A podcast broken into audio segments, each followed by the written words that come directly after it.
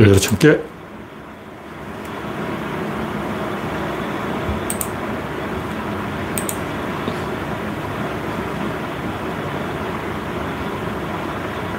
네,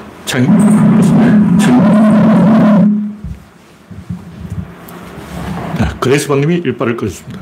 박신타마니님, 송진형님, 정국수님, 연화님, 반갑습니다. 현재 구독자는 2900명. 여러분의 알림, 좋아요, 구독, 저에게 큰 힘이 됩니다.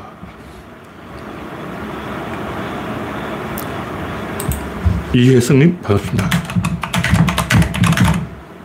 오늘은 10월 1일, 옛날 10월 1일, 10월 3일이 개천절이죠. 10월 1일이 국군의 날이구나.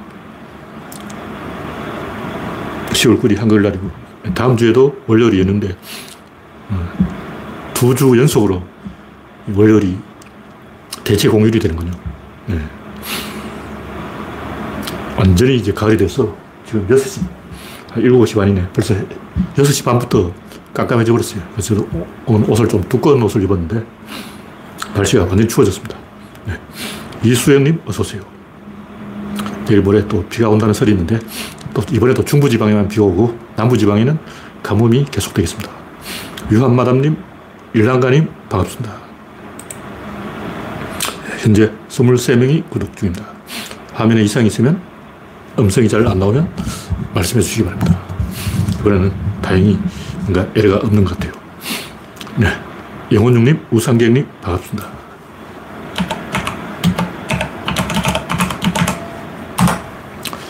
첫 번째 곡기는 문재인과 윤석열.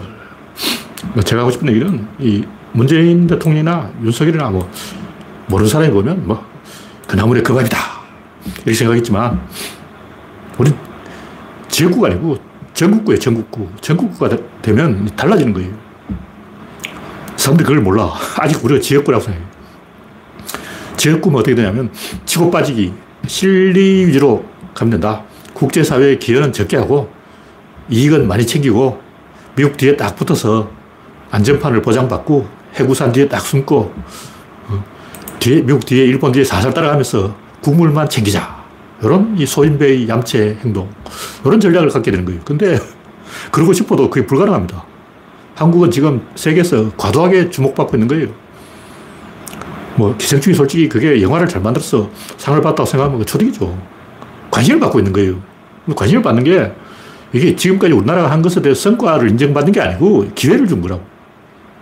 무대에 올랐는데 연기를 해라 그러니까 벌써 상을 주는 줄 알고 감사합니다 그러고 막 오만방자해져서 기고만장해서 생쇼를 하고 있는 거예요. 한국은 지금 주목을 받은 건데 주목을 받으면 이렇게 됩니다. 일본이 왜 실패했겠냐고. 60년대 일본도 상이나 상은 다 휩쓸었어요. 뭐 노벨상도 많이 가져가고 영화제도 뭐 구로사와 아키라뿐만 아니라 일본 하면 다 알아줬다고. 왜 60년대, 70년대 세계가 일본에 주목하고 일본 알아줬을까? 친구가 필요한 거예요. 아시아 놈들은 친구 안 돼. 왜냐하면 중국 쪽수를 밀어붙이지. 징기스칸 무섭지. 와, 막 기가 막히고 코가 막히는 거예요. 그러니까 내가 백인이라고 치고 유럽 사람이라 치고 중국, 쟤들은 대화가 안 돼. 아시아, 뭐 동남아, 필리핀, 태국, 버마, 미얀마, 인도 어디 가서 친구가 있냐고. 유럽 사람들은 자기 방을 꾸밀 때, 서재를 꾸밀 때 그냥 막 책을 사놓으면 안 되고 인디안풍으로 꾸민다. 멕시코풍으로 꾸민다. 인도풍으로 꾸민다. 아프리카풍으로 꾸민다. 이런 식으로 어떤 풍으로 꾸며야 돼요. 그래서 그 집에 서재에 또 가봤는데 그냥 서재가 또 있어. 어떤 책이 있고 뭐 있어. 이런 쌍놈. 이런 쌍놈들하고 이야기 안 해. 그럼 이제 유럽 사람들이 그럼 내 방을 어떻게 꾸밀까? 일본식으로 꾸미는 것. 인기 최고야, 최고. 젠 스타일. 아니면 닌자 스타일. 아니면 카레테 스타일. 일본 스타일로 막 다다미빵 딱 해놓고 막 차 한 잔 딱 갖다 놓고 막 이게 바로 일본에서 유행하는 선방인데 니들이 아냐? 젠 스타일 들어나 봤냐? 음맥이 주고 하고 막 다 고개 숙이는 거야. 다 끄뻑 죽는다고. 그러니까 내가 백인이라고 치고 뭐 프랑스나 독일이나 저 이탈리아나 이쪽 동네에서 왔다고 치고 좀 놀아먹었다. 다져야 되겠어. 싹을 숙여. 이렇게 하려면 젠 스타일 최고라는 거죠. 그것도 아니면 이제 티베 스타일. 달라이라마 스타일. 이런 거 알아둔다고요. 프랑스에 인기 있어. 갑자기 부처 하나 딱 갖다 놓고, 내 방에 부처를 하나 딱 모셔놓고, 막 향을 딱 사르면서 촛불 딱 켜놓고, 막 엄마니 반만 해버리면 프랑스 사람이 끄뻑 죽어. 다 뒤집어지는 거 아니야. 그러니까 이 새끼들은 싹 제압해야 되는데. 근데 지금 이제 일본식 젠 스타일, 뭐, 달라이라마 스타일, 뭐, 인도포, 이렇게 해서 안 알아준다는 거예요. 알아주려면 이제 한국 스타일로 해야 돼요. 한국 스타일로 하면, 우와, 막, 너 좀, 야, 앞서가는 인간이구나. 야, 얘가 트렌드를 좀 안 해. 배제를 받는다고. 무슨 얘기냐면, 60년대, 70년대 그 일본풍이 인기가 있었듯이 한국풍이 좀 이 분위기를 뜨는 이유는 유럽 사람들이 서로 경쟁을 해서 잘난 척을 하려고 문화를 주도권 싸움을 하는 거예요. 거기에 이 자기 편이 필요한 거야. 우리 프랑스하고 일본이 좀 통하지 않냐? 그럼 독일 놈들은 안 돼. 쟤들은 원래 일본하고 안 통해. 독일 놈들은 엄침한 놈들이야. 우리 프랑스 사람이 사교적이고 예술도 좀 알고 우리 일본하고 좀 친구 아니야? 이러면 일본이 막 벅 주고 좋아 죽어. 그런 식으로 이제 서로 경쟁적으로 일본에 구애를 하는 거예요. 근데 그 기회가 한국에 온 거야. 한국 사람 다 지가 잘났었던 줄 알고 오도방정을 하고 있는 거예요. 부끄러운 줄 알아야지. 다시 말해서 지금 유럽 사람들이 한국에 관심을 가지는 것은 한국에 무슨 훔쳐먹을, 빼먹을 뭐 있나 이거 보고 있는 거라고. 어느 정도 지나면 단물이 빠졌다. 더 이상 한국에 빼먹을 게 없다. 한국은 개고기나 처먹고 있다. 지금 미개한 개고기 먹는 놈들하고는 대화가 안 된다. 이렇게 태도를 180도로 바꿉니다. 그걸 알아야 돼요. 지금 한국 인기 있다고 해서 계속 인기 있는 게 아니라는 거예요.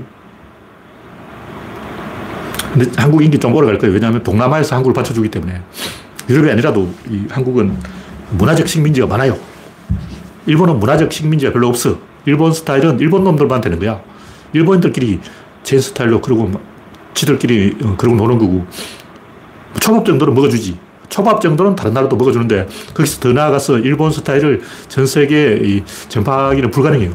근데 한국은 오히려 그 동남아를 끼고 가면 거대한 세력을 만들 수가 있어요. 그러면 중국하고 일단 친하게 지내야 돼. 그래야 세계가 중국한테 한 소리 할 수 있는 나라는 한국밖에 없지. 이렇게 되는 거예요. 지금 한국이 스스로 밖에서 걷어 차버리고 중국하고 사이가 나빠져가지고 이제 한국은 국제적 왕따가 되어버린 거예요. 고립되어 버렸다고. 지금 누가 한국말 듣겠냐고. 푸틴이? 시진핑이? 김정은이? 기시다가? 기시다는 이미 북한하고 수교할 거야. 한국은 외톨이가 되어버린 거예요. 이 한국인들이 좀 떠니까 지가 잘나서 떠줄 착각한 거야. 원래 다른 사람을 띄워주는 것은 잘나서 띄워주는 게 아니고 자기 경쟁자를 엿먹이려고 그러는 거예요. 다시 말해서 프랑스가 일본을 찾아오는 것은 독일을 엿먹이려고 그러는 거고, 영국 놈이 일본을 찾아오는 것은 프랑스를 엿먹이려고 그러는 거고, 서로 자기 친구를 엿먹이려고 멀리 있는 친구를 사귀는 거예요. 그러니까 옛날부터 전쟁을 할 때는 가까이 있는 나라를 치고 원교 건공, 멀리 있는 일본을 사귀고 가까이 있는 영국을 조지자. 멀리 있는 한국을 사귀고 가까이 있는 프랑스를 조지자. 이게 다 유럽 사람들이 그렇게, 그래서 그걸 생각하고 있는 거야. 제일 가까이 있는 나라가 제일 재수 없어. 옆집 애가 제일 재수 없다고. 그래서 멀리 있는 친구를 사귀어서 옆집 애를 엿먹이려고 그런다고. 그걸 알아야지. 우리가 이 분위기 파악을 못하고 뻘짓을 하고 있는 거예요. 한국이 대접받은 것은 평가를 받은 게 아니고 기회를 받은 것이다. 그리고 한국은 그 기회를 제 발로 차버렸다. 뭐 그런 얘기입니다. 네. 하야, 임박, 윤석열. 제가 여러 칼럼에 글을 많이 써놨는데 하나, 둘, 셋, 넷, 다섯 개 써놨는데 하야, 임박, 윤석열. 이게 뭐냐면 항우처럼 막 용맹한 장수는 사실 겁쟁이에요, 겁쟁이. 진짜 그 용기가 있는 사람은 본심을 감추고 술을 취해야 돼. 근데 필부의 용맹이라잖아요. 윤석열이 겁대가리 없이 거침없이 이 사고도 안 하고 저를 뻗대는 것은 대통령이 싫어서 물러날 찬스를 찾고 있는 거라고. 그러니까 내부에서 누가 한 명 이 총질을 해주기 바라고 있는 거예요. 그리고 윤석열이 진짜 원하는 것은 자기 아주 철권이 자기를 배신해 주길 바라는 거예요. 그러면 아 이게 다 저 새끼 때문이야 하고 이제 네가 배신해서 내가 잘린 거야. 핑계가 생기네, 핑계. 그거 찾고 있어, 지금. 항상 그, 사람 궁지에 몰리면 자기 제일 가까운 사람을 애를 먹여요. 역사책에 항상 나오는 얘기입니다. 우리가 생각하면 궁지에 몰리면 자기 가까이 있는 사람하고 단결해야 되는데, 뭐 예를 들면 연산군이라든가 이런 동서고금의 그 폭군들이나 덩신들을 보면 제일 가까이 있는 사람을 제일 괴롭혀요. 예를 들면 연산군이라면 이제 살인파를 제거하고 훈구파를 대접해야 되는데 훈구파를 더 많이 죽였어. 자기를 보호해줄 사람이 훈구 세력인데 훈구 세력을 더 죽인 거야, 이놈 새끼가. 그러니까 미친 거지. 윤석열이 지금 하고 있는 게 지금 김은혜만 개박살 나가지고 지금 일주일 동안 사라졌다 그러는데 자기 측근을 괴롭힌다고. 그러면 자기 측근이 자기를 찔러버리길 바라는 거예요. 윤석열 본심은 제일 가까이 있는 사람한테 날 배신해라, 그럼 난 널 욕할게, 이 심리예요. 소인배거든요. 스트레스를 못 견디는 거예요. 와신상담 이게 아니고 희망 고문을 계속할 수 없고 이 스트레스를 견디지 못해서 돌 던지려고 바둑을 바라면 이제 무리수를 더해요. 그러니까 자기가 좀 핀치에 몰렸다 싶으면 엉뚱한 수를, 완전히 말도 안 되는 수를 던지는 거예요. 근데 상대방이 그렇게 낚여가지고 이기면 좋고 지면 돌 던질 찬스를 잡은 거고 그런 거죠. 네. 다음 얘기는 청와대 왜 버렸을까? 박정희 귀신 때문에 청와대를 버렸다는 것은 설득력이 없는 거고 천공의 조언 때문이 아니고, 제가 볼 때는 옛날에 했던 얘기 같은데 김건희가 외부인을 만나기 위해서 청와대를 떠난 게 아닐까. 다시 말해서 최순실도 청와대 관저를 마음대로 못 떠나들어요. 청와대는 구중궁궐이라서 경계가 삼엄하다고. 근데 이제 이 청와대를 나와버렸으니까 자동차 난방만 찍어주면 외부인을 마음대로 끌어들일 수 있다고. 제가 봤을 때는 이 김건희가 청와대에 가기 싫어하는 이유가 외부인과 접촉을 유지하기 위해서가 아닐까, 이렇게 제 추측이에요. 옛날에 했던 건지 그냥 생각난 건지 잘 모르겠습니다. 다음 곡은 어린이집에 왜 갔지? 뭐 대구 서민시장 간 것도 똑같은데 만만한 사람을 찾아가서 위로를 받으려고. 제가 침팬지 이야기를 여러 번 얘기했는데 아직 호르몬이 살아있는 침팬지는 잘렸다, 젊은 놈한테 도전을 받아 졌다, 팔이 부러졌거나 다쳤다 그러면 혼자 조용하게 숲으로 도망가서 치료를 해요. 혼자 돌아다니다가 체력을 길러. 체력을 기른 다음에 암컷을 하나하나 찾아다니면서 자기 힘을 과시해요. 암컷 사람한테 쥐어박아서 나한테 아직 힘이 있다, 이걸 보여준다고. 그 다음에 수컷 사람한테 도전을 하는 거예요. 그때 이제 암컷들은 이미 한 방 맞았기 때문에 저 인간이 아직 힘이 있어, 그래서 수컷 편을 안 들어요. 두목 편을 안 든다고. 그러면 이제 도전자 편을 드는 거예요. 그래서 다시 왕자를 찾아오는데 늙은 침팬지는 그 상황에서 어떻게 하냐면 어디 안 가. 일단 숲으로 도망가지라. 도망을 안 가. 그 자리에서 떼굴떼굴 굴러요. 동네방네 사람들아, 원통해서 못 살겠다, 이내 말씀 들어보소 하고 막 통곡을 하는 거야. 그러면 암컷들이 와서 위로해 준다고. 위로를 받는 거예요. 그리고 지금 윤석열 하는 건 또 유치원에 가서 위로를 받으려고 그러고 서문시장에 가서 위로를 받으려고 그러고 늙은 수컷 침팬지가 하는 퇴행 행동을 하고 있다.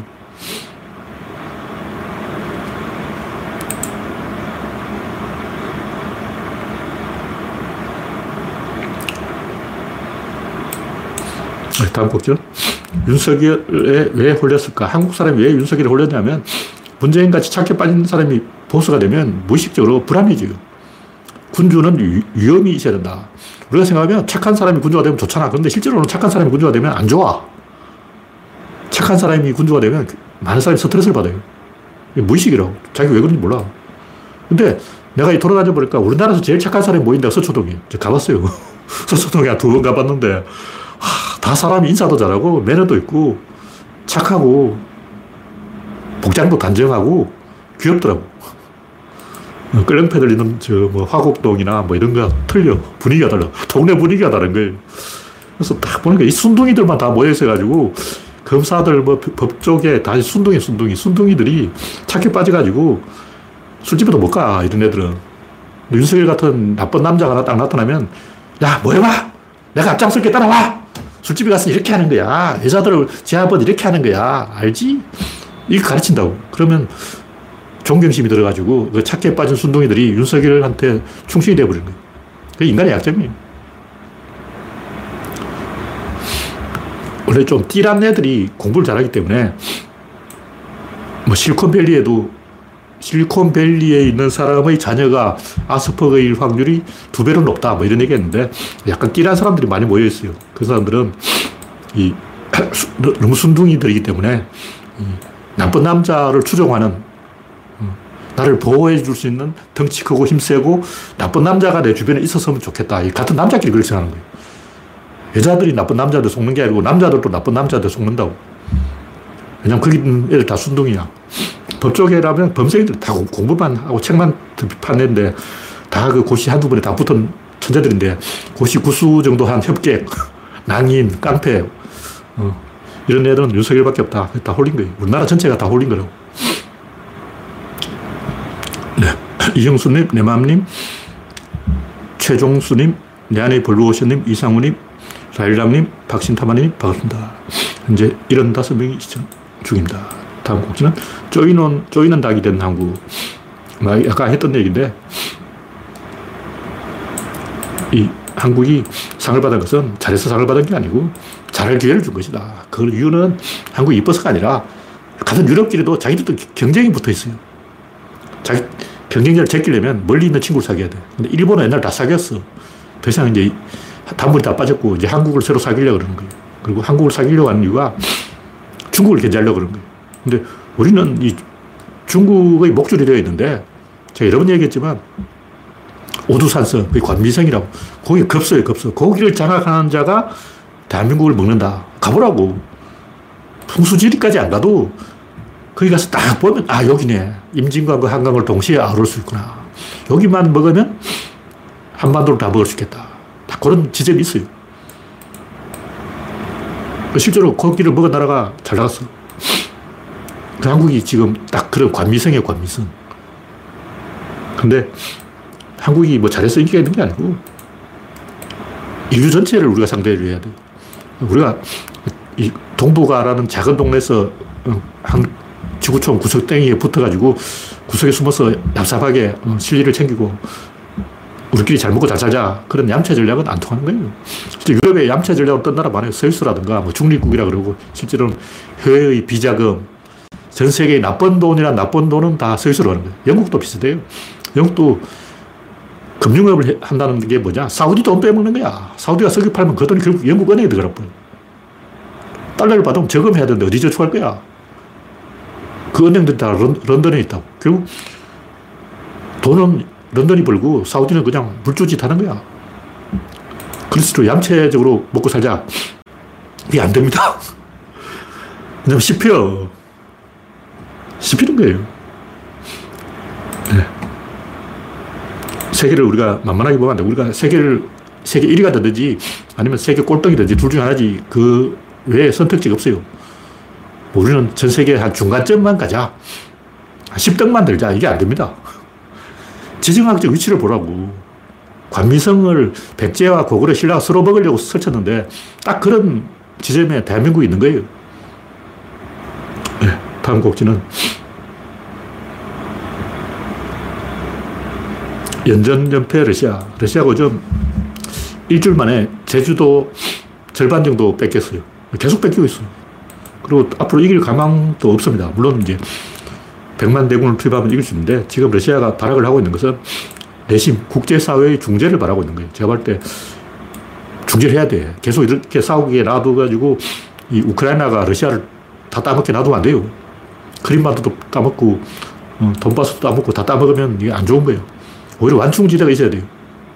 한반도도 휴전선이 있는데 러시아와 우크라이나 사이에 완충지대가 좀 있어야지 그 완충지대 없이 직접 국경을 맞대겠다는 거는 제가 볼 때 안 좋다. 누가 좀 나서서 젤렌스키를 좀 설득해서 주저앉혀야 된다. 그런 얘기죠.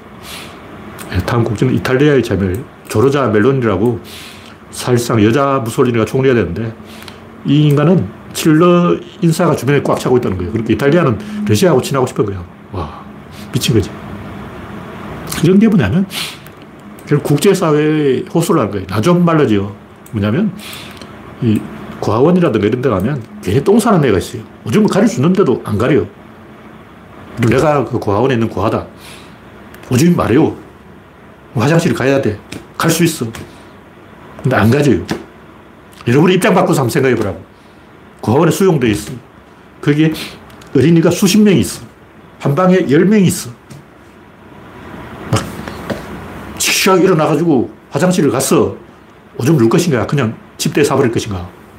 이런 건 어떨 것 같아요? 이런 거는 뭐, 아, 나는 화장실에 가서 오줌을 사겠다. 아, 교육이 제대로 된 사람이에요. 근데 여러분은 고아원에 가본 사람이 아니야.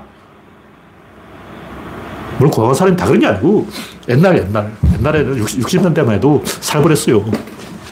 그래서, 무의식적으로, 결국, 오줌을 사서, 똥을 사서, 부모가 와서 야단치게 만들어요. 그래서 관심을 좀 더 받고, 매도 한 대 벌고. 왜 그러냐면, 뭐 어떤 행동을 잘 해야 될지 잘 모를 때는 일을 크게 벌여가지고 주변의 도움을 받는 게 더 낫기 때문에 그런 거예요. 일단 집에 불이 났어. 끌려고 했는데 못 끈다고. 못 끄면 어떻게 더 크게 질러버려야 돼요. 불 확 질러버려야 돼요. 그러면 동네 사람 다 달려가서 꺼준다고. 그 심리인 거예요. 그러니까 문제를 일으켜가지고 국제사회에서 개입하게 만들고 싶다. 이게 보수 꼴통 심리. 고아원에서 똥 싸는 어린이 심리. 강아지도 보면 집에서 키우는데 괜히 똥 싸는, 똥 오줌 멀쩡히 가릴 수 있는데 똥 싸는 강아지 있어요. 그 새나개도 많이 나오고, 뭐, SBS 동물농장인가 거기도 나오는데, 멀쩡히 똥 오줌 가리는 강아지가 이해할 수 없게 괜히 똥 오줌을 싸버리는 거예요. 그 다 이유가 있다고. 왜 그럴까? 화장실이 어딘지 몰라서 그런 게 아니고, 똥 싸면 주인이 싫어한다는 걸 몰라서 그런 게 아니에요. 왜 그럴까? 진실은 우리 세력이 약해졌다고 생각이 돼요. 강아지 본심을 몰라! 강아지는 딴 생각을 하고 있다고.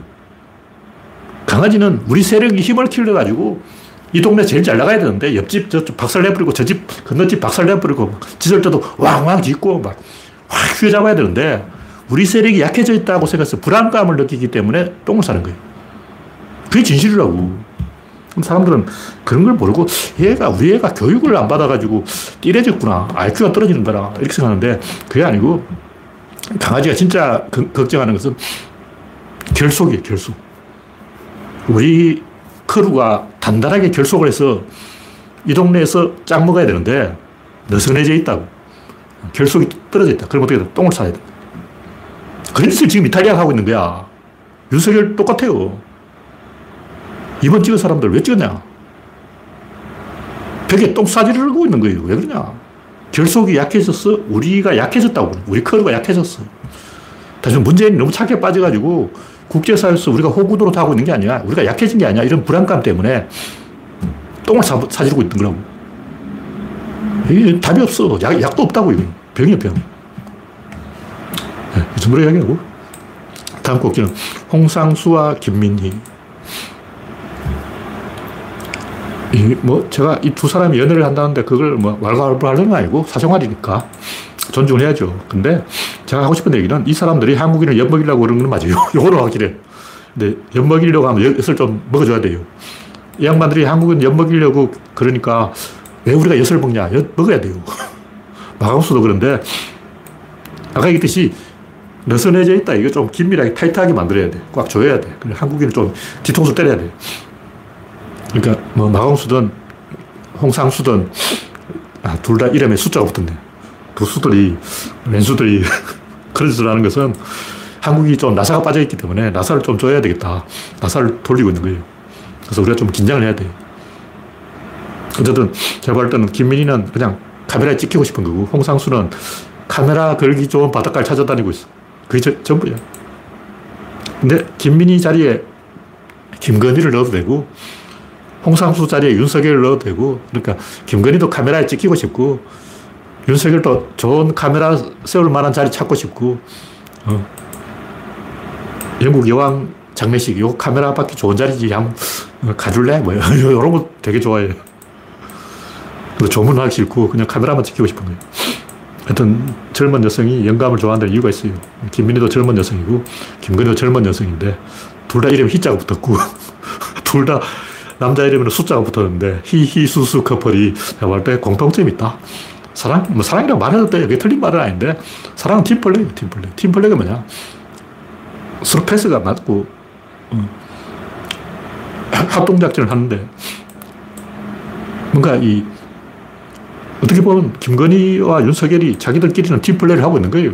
서로 부족한 점을 채워주고 서로의 장점을 끌어내주는 건데, 이 김건희와 홍상수가 20대 때는 젊은 사람은 침실에서 팀플레이가 되고, 나이가 들면 사회활동에서 팀플레이가 되고, 또는 자녀를 키우는데 팀플레이가 되고, 그게 사랑이지. 그냥 나는 저 남자가 좋아, 눈에 콩깍지가 씌었어, 이거는 그냥 드라마 찍을 때 하는 얘기고, 물론 그렇게 말해도 됩니다. 그런데 그래야 재밌으니까 진실을 가지고 이야기하죠. 진짜 사랑은 팀플레이가 되는 거예요. 이것도 팀플레이가 된다고 말할 수는 있지만 그게 본질이라는 거죠. 네, 다음 곡지는 돈 스파이크.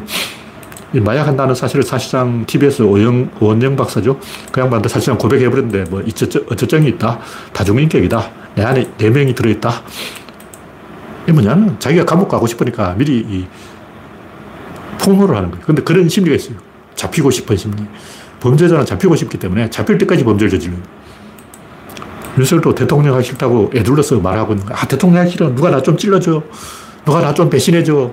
내부에서 통렬한 배신이 나와야 돼. 외부에서 민주당이 치는 것은 가래기별도 안 가. 제일 가까운 데서 칼이 들어오면 좋겠네. 지금 윤석열도 이렇게 애둘러서 그렇게 말하고 있는 거예요. 네. 다음 곡기는 소인배의 권력행동과 페미니즘. 이건 제가 질문하는 분이 있어서 하는 얘기인데, 페미니즘에 대한 얘기 아니고 소인배의 마초 행동에 대해서, 권력 행동에 대해서 하는 얘기인데, 모든 인간은 일용할 권력이 필요하다, 일용할 양식이 필요하듯이 일용할 권력이 필요한 거예요. 근데 이 밑바닥으로 갈수록 그게 더 심해. 왜냐면 밑바닥엔 권력이 없어.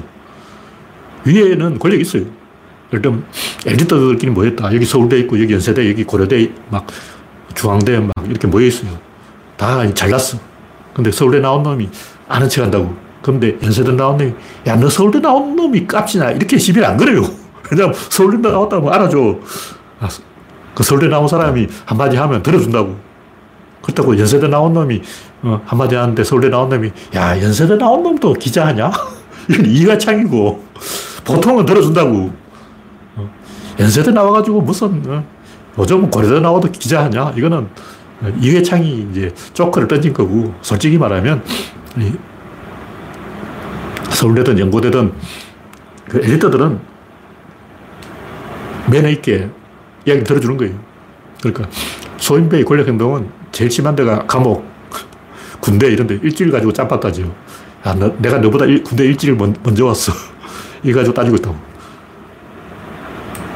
근데 이 소인배의 권력행동이 뭐냐면, 권력이라는 건 상대방을 통제하려는 거예요. 근데 신뢰가 있거나 문화가 있거나 정이 들어있거나 가족이거나 그러면 상대방을 통제할 수 있어요. 일단 야, 이리 와서 이거 좀 거들어 달라 그러면 와서 도와준다고. 근데 야, 이리 와서 좀 도와달라 그러면 터세를 부리는 거예요. 외지인이 말이야, 토백이들 있는데 감히 외지인이 토백이한테 도와달라? 야, 요즘 세상이 이렇게 변했어요. 감히 외지인이 토백이한테 이거 해라, 이래라, 저래라, 이런 개망신. 안 도와줘요. 그러니까 터세를 부리는 거야. 왜 그러냐. 권력이 약할수록, 밑바닥일수록 자기가 잘해서 어떻게 할 수가 없기 때문에 상대방을 약화시켜요. 여러 번 얘기했지만 중소기업에서의 기술자들이 어떤 짓을 하냐면 기계 부품을 하나 빼놔요. 자기가 아니면 그 기계는 100% 고장나게 만들어 놓은 거예요. 회사에 전화 오게 만들어. 그리고 이분 낚시하러 가버려요. 갑자기 막 전화가 와서, 김주임님 큰일 났어요, 일본 기계가 섰어요. 그러면, 아, 니들 그것도 못 고치나, 내가 다 가르쳐 줬잖아. 그럼 사실 일부러 빼놨어. 지가 일부러 빼놓고 그런 짓도 한다고. 그냥 내가 잘해서 상대방을 어떻게 할 수가 없기 때문에 상대방을 약화시켜야만 말을 듣는다. 그런 애들 있어요. 근데 간부들은 안 그렇죠. 간부들은 자기 능력이 있어. 회사를 엿먹일 수도 있고, 회사 살릴 수도 있고, 회사를 죽일 수도 있다. 근데 하층민일수록 기술자들은, 엔지니어들은 가만히 생각해보면, 야, 내가 완전히 호구 잡혔네. 나보다 젊은 놈을 영입하고 날 쫓아낼 거 아니야. 나보다 월급 더 적게 줘도 되는데, 그럼 내가 회사를 망쳐야 되겠다. 내가 살려면 회사를 엿먹여야 된다. 내가 살려면 상대방을 약화시켜야 된다. 이런 생각을 하루 종일 하고 있는 거예요. 우리나라에서 이게 이제 성별 충돌에 문제가 되는 이유가 뭐냐면, 우리나라 남자들은 일 시킬 줄 몰라. 매뉴얼이 없어. 그래서 일을 어디서 하냐? 야간 회식 때. 야간 회식에 참여하지 않으면 회사가 어떻게 돌아오는지 몰라. 일이 진행이 안 된다고. 그런 구조를 만드는 거예요. 선진국은 안 그래요. 선진국은 매뉴얼을 딱 만들어놨기 때문에 남자가 하든 여자가 하든 뭐 흑인이 하든 백인이 하든 일이 되도록 이미 구조를 만들어놓고 있어요. 우리나라는 그런 구조 없이 어떻게 일을 하냐면 그냥 친구한테 전화해서 물어보고 선배한테 전화해서 물어보고 계속 이 선배 후배 간의 갈등을 일으키는 그런 구조를 만들어놓은 거예요. 그래서 요즘 젊은 사람들은 내가 왜 이 선배한테 뒤치다거리 해야 되냐, 왜 내가 야간 회식에 나가야 되냐, 안 가려고 그런 거죠.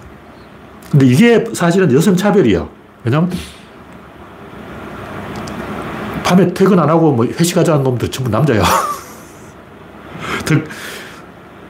회식 때 여직원들 일찍 퇴근해버리고 남직원들만 있으면 남직원들끼리만 회사 비밀 정보를 공유하고 여직원들은 바보 되어버린 거예요. 이런 식으로 차별을 하는 거예요.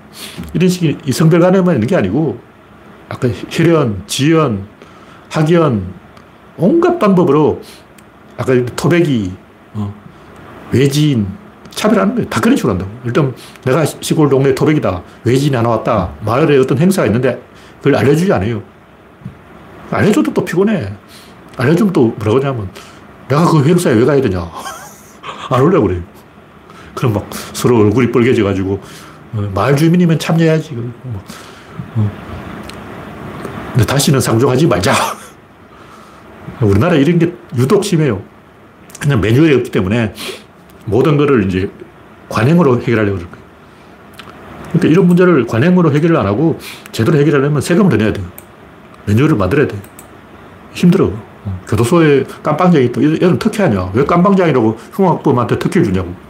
살인범, 뭐 이런 놈들이 깜방장 돼가지고 어깨 힘주고 막 큰 소리 치고 있어. 왜 그러냐면, 그렇게 안 하면 이 교도소 비용이 더 많이 들어. 그럼 조폭이 교도소에 있다, 조폭 두목한테 한마디 해놓으면 지들끼리 알아서 조용하게 지낸다고. 근데 조폭 두목한테 깜빵장 자리를 안 주면 조폭들이 계속 사고를 쳐가지고 교도소장이 이렇게 되는 거예요. 인권 유린, 재소자 인권 유린, 이렇게 이제 제보가 들어가는 거예요. 언론사에 어떻게든 압력을 넣어가지고 교도소의 간부들이 잘리게 만들어요. 애를 먹인다고. 재소자들이 교도소를 애 먹이는 방법은 수백 가지가 있기 때문에 어떻게든 애를 먹여. 그럼 결국 조폭두목한테는 특혜를 준다고. 이게 다 돈이야, 돈. 결국 돈 문제 때문에 이렇게 된 거예요. 그래서 일단 이 페미니즘 문제도 단순히 남성과 여성의 이 성대결을 좁혀볼 게 아니고 진보라는 큰 시야로, 열린 시야로 봐야 되는 거예요. 그래서 이런 더러운 꼴을 안 보려면 일단 높은 그룹으로 올라가야 된다고. 명분들을 나와야 돼. 일단 실리콘밸리라 치자. 그런 데는 성차별이 적을 거 아니야. 실리콘밸리도 성차별이 있다. 특히 아시아계 여성은 성진이 안 된다, 이런 말이 있어요. 실리콘밸리에도 성차별이 있는데. 하여튼 높은 그룹 올라갈수록 차별이 적습니다. 그리고 공동체 문화와 풀뿌리 문화, 선진국의 세련된 문화를 만들어야 된다. 왜냐면 이게 다 문화예요. 세 번째는 생산력을 증대해서 돈을 많이 벌어야 된다. 네 번째는 여성끼리 뭉치거나 아기를 많이 낳아서 여성 가모장이 되어야 된다. 다섯 번째는 초등학교부터 남성과 여성이 친하게 지내야 됩니다. 우리나라는 뭐 여중, 여고, 여대 이렇게 돼버리면 이미 끝난 거예요. 그 게임 아웃이야. 싸우게 만들어놓고 싸우지 마라 그러면 미친 거지. 제도, 사회제도가 남성과 여성이 싸울 수밖에 없는 그런 구조라고. 무조라고. 어떤 다른 나라는 이런 압력이 적어요. 일단 뭐 미국이라고 샌프란시스코로 가면 돼. 거기는 뭐 게이라고 차별 안 해. 뉴욕으로 가면 돼요. 뉴욕은 엘리트들이 있기 때문에 차별 안 해. 유럽도 자기가 원하는 나라를 옮겨가 버리면 돼. 근데 한국은 갈 데가 없어. 여기서 어떻게 갈 거냐고. 하여튼 이 닫힌 게 안에서 받아치는 방법으로는 이게 문제가 있다는 걸 정보를 전달하는 데서 끝나요. 좌파들은 교육을 통해서 모든 문제를 해결할 수 있다고 착각하는데 교육이라는 것은 정보 전달이 끝이고 실제 문제 해결은 다른 거예요. 에너지로, 돈으로 된다고. 궁극적으로 이 문제를 하면 전부 이게 알고 보면 아, 이게 다 돈이구나. 그걸 알게 됩니다. 우리나라 사람 더 열심히 일해야 더 많은 돈을 벌어서 아니면 서기가 터지든가 개고기 하나 못 끊는데 무슨 이 성차별 문제를 해결하겠냐고. 쉬운 문제가 아니다, 그런 얘기입니다. 네. 다음 곡지는 패턴과 대치. 제가 이제 구조론을 거의 다 정리했습니다. 이제 더 이상 정리할 것도 없다. 완전히 이제 이야기 끝났다. 구조론 카페에 제가 사이트 이름 바꿨는데 구조론 자리라고 바꿨어요. 워낙 이제 오래돼가지고 심심해서 한번 바꿔봤습니다. 지금 글을 올리고 있는데 구조의 발견. 맨 처음에 뭘 보냐면 패턴을 봐야 돼요. 근데 제가 이제 아스퍼거에 대해서 제가 좀 검색을 해봤는데 검색해보니까 아스퍼거들이 시각적으로 뭔가 뛰어나다는 거예요. 근데 제가 눈이 별로 안 좋아. 시각이 별로 안 좋은데 시력이 나쁜데 뭐가 이 시각이 좋다는 건가.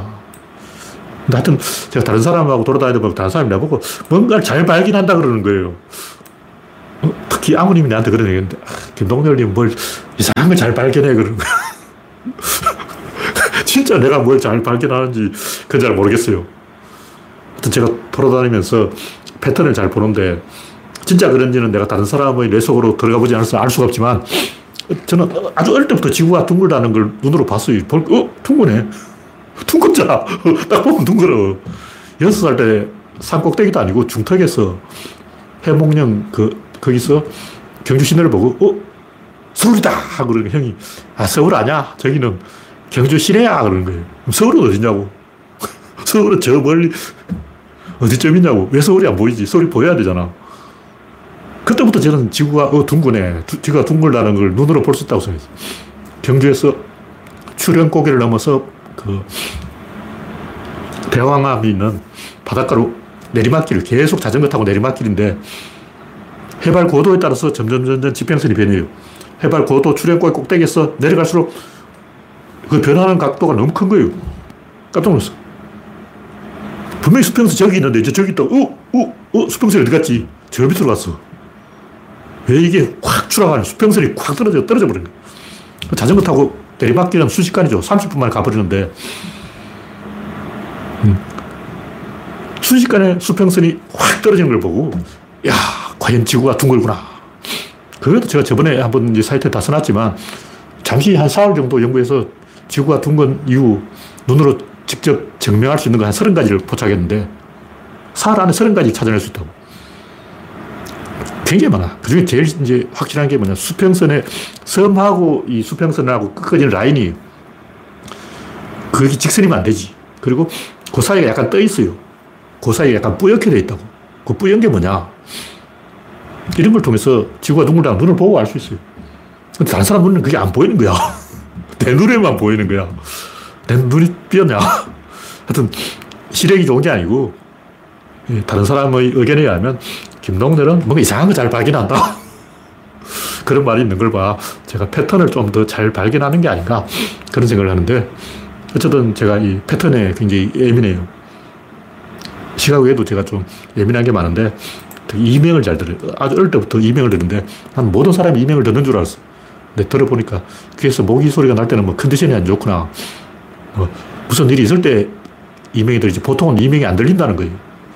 나는 어릴 때부터 항상 들리는데 잠시만 집중하면 다 들려요.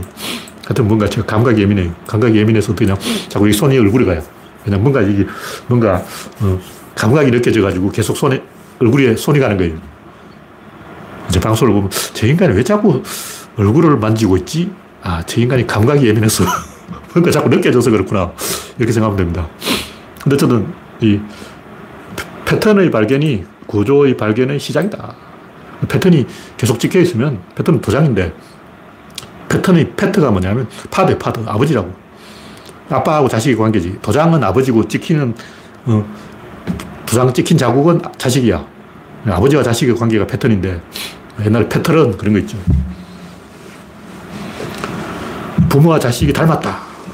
찍는 도장과 찍힌 도장이 닮았다. 그런 얘기인데 오른손과 왼손 닮았다. 이 닮은 것은 대칭이다. 그런 얘기죠. 닮은 게 두 개가 있으면 반드시 그걸 닮게 만드는 대칭이 있습니다. 그리고 대칭이 축이 있어요. 그 축에다가 이렇게 대칭이 되었을 때는 이걸 움직이면 이것도 같이 움직여요. 같이 맞물려 돌아가는 게 메커니즘이고 그걸 저절로 돌아가는 게 시스템이에요. 지구와 태양을 도는 건 저절로 도는 거예요. 누가 막 돌려주고서 지구와 태양을 도는 게 아니고 가만히 놔도 지가 알아서 돈다고. 태양계 계획과 시스템인데 시스템은 저절로 돌아가는 것이다. 물론 이제 이 학자들이 계라고 하는 건 다른 뜻으로 쓰이는데 구조론에서는 그래요. 구조론에서 말하는 시스템은 상으로 쓴다. 이 말은 이쪽을 건드리면 저쪽이 움직인다. 이런 거예요. 메커니즘은 기어에서 연결되어 있어서 이쪽을 자극하면 저쪽이 반응한다. 이쪽을 건드렸을 뿐인데 여기서 뭔가 소식이 나오면 그게 메커니즘이고 그게 저절로 되면 시스템이다. 그런 얘기죠. 그리고 그 시스템 패턴을 두 개를 엮어주는 게 구조인데 이 구조를 발전시킨 게 메커니즘이고 시스템인데 요거 대칭이죠. 요 딱 대칭의 종류가 5개가 있다. 그게 질, 입자, 힘, 운동량이다. 그리고 대칭은 축이 있는데 보통 우리가 말하는 축은 이 맞물렸을 때 요 맞물린 부분 요 코어를 말하는 거예요. 여기가 축이야. 여기 축인데 다친 개는 축이 되냐? 다친 게 축이 없죠. 축이 없는데 굳이 말하면 다친 게 그거 자체가 축인 거예요. 안과 밖의 대칭이 안과 밖의 대칭. 역사는 아와 비아의 투쟁이다. 아와 비아를 가르는 게 우리 편과 나쁜 편, 우리 편과 적군, 그 사이를 가르치는 게 그게 굳이 말하면 축이라는 거예요. 축이 다 있어요. 근데 우리가 보통 말하는 축은 힘에만 있어요. 입자는 뭐냐면 중심과 주변의 대칭, 힘은 좌와 우의 대칭, 운동은 전과, 시간적 전과 후의 대칭, 양은 대칭이 없어.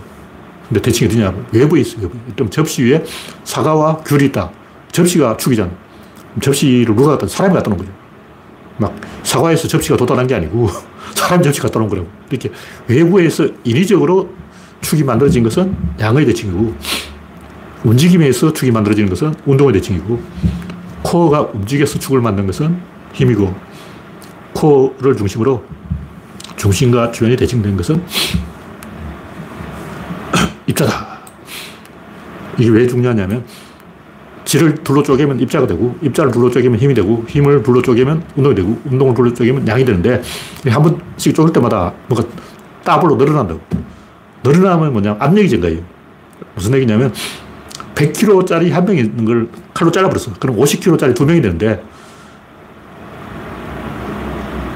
50kg짜리 두 명이 모텔에 숙박을 내면 모텔 주인이 10,000원 더 내라 그래요. 그러니까 100명짜리 한 명이 들어가면 숙박료 얼마냐 하면 30,000원이라고 그러는 거야. 50kg짜리 두 명이 들어가면 왜 40,000원 줘야 되냐고. 왜 10,000원을 더 내야 되냐고. 100kg 한 명이 밥도 많이 먹고 똥도 많이 싸고 더 지저분하게 모텔을 지저분하게 해놓는데 왜 50kg짜리 두 명, 뭐, 체중도 가볍잖아. 체중도 가벼운 50kg짜리 두 명이 들어가면 10,000원을 더 내야 되냐. 그게 바로 압력이라는 거죠. 그러니까 질, 입자, 힘, 운동은 여기서 한 번 갈 때마다 2배씩 늘어나요. 4배, 8배, 16배, 32배 이렇게 2배씩 늘어나는데 2배씩 늘어날 때보다 돈을 10,000원씩 더 내야 되는 거야. 그래서 여기 가면 50,000원, 여기 60,000원, 여기 가면 70,000원, 여기 가면 80,000원, 여기 100,000원 내야 돼. 그렇게 질로 어떤 일을 할 때는 50,000원만 내면 된다. 입자로 뭘 하려고 그러면 모텔 주인이 반값 10,000원 더 내. 그러고 힘으로 하려면 그 따블로 내라 그러고 계속 요금이 올라가요. 그게 압력이에요. 그게 권력이라는 거예요. 그러니까 질 포지션에 쓴 사람은 입자 포지션에 쓴 사람보다 방세를 10,000원 덜 내기 때문에 더 특혜를 받고 더 힘이 세다고 어디 가나 더 대접을 받아요. 그게 권력인 거예요. 근데 이게 자연의 법칙이기 때문에 그 권력을 부정하면 안 돼요. 근데 소인배의 권력 행동은